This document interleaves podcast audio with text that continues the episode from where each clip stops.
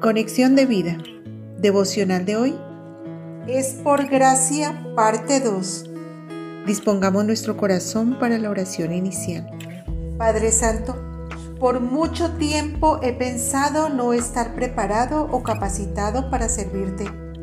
Muchas veces hasta pienso que no puedo obedecerte, pero ese ha sido mi gran error, observarme a mí mismo, lo que yo tengo o lo que a mí me falta, cuando la verdad es que no soy yo, eres tú. Es tu gracia lo que me salva y me sostiene. Es tu poder el que se perfecciona en mi debilidad. Permíteme comprender que con tu gracia basta. Gracias porque no me la niegas y porque no es por obras que yo la gano, es tu regalo tu bondad inagotable y suficiente en Cristo. Amén. Ahora leamos la palabra de Dios. Primera de Corintios capítulo 15 versículo 10. Pero por la gracia de Dios soy lo que soy, y su gracia no ha sido en vano para conmigo. Antes he trabajado más que todos ellos, pero no yo, sino la gracia de Dios conmigo. La reflexión de hoy nos dice, cuando nosotros observamos grandes héroes de la fe, como en su tiempo lo fueron algunos personajes bíblicos y otros que podemos ver hoy en día peleando esa buena batalla de la fe, por ejemplo, el predicador o pastor que nos guía, el cantante que nos gusta escuchar, la pareja creyente de la cual tomamos consejo para nuestras relaciones, y todas esas personas que vemos cómo influencian de manera positiva a la sociedad. Generalmente nos quedamos sorprendidos por tan excelente sabiduría e inteligencia.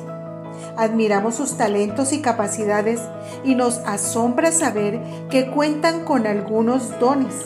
Decimos, ¿cómo habrán hecho para hacer y hacer todo esto? Deben ser muy juiciosos, obedientes disciplinados y persistentes.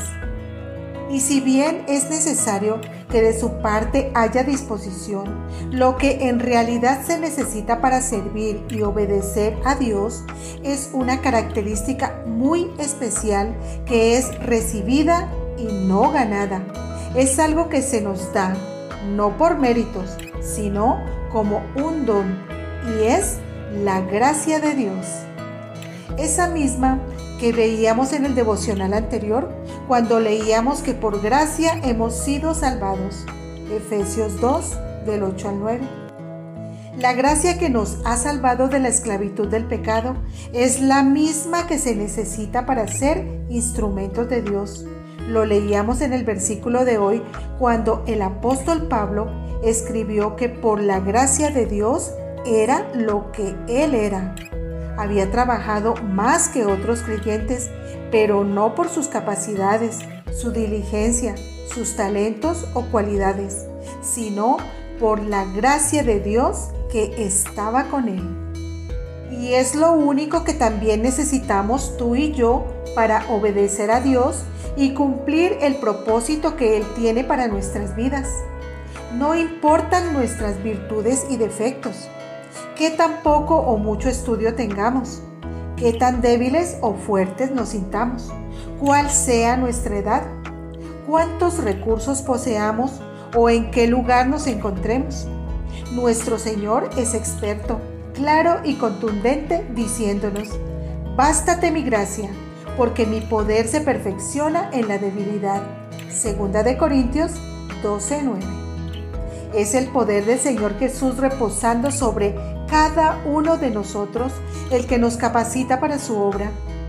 Así que no tienes motivos para gloriarte y tampoco para negarte, porque no eres tú, es Jesucristo, es la gracia de Dios en ti.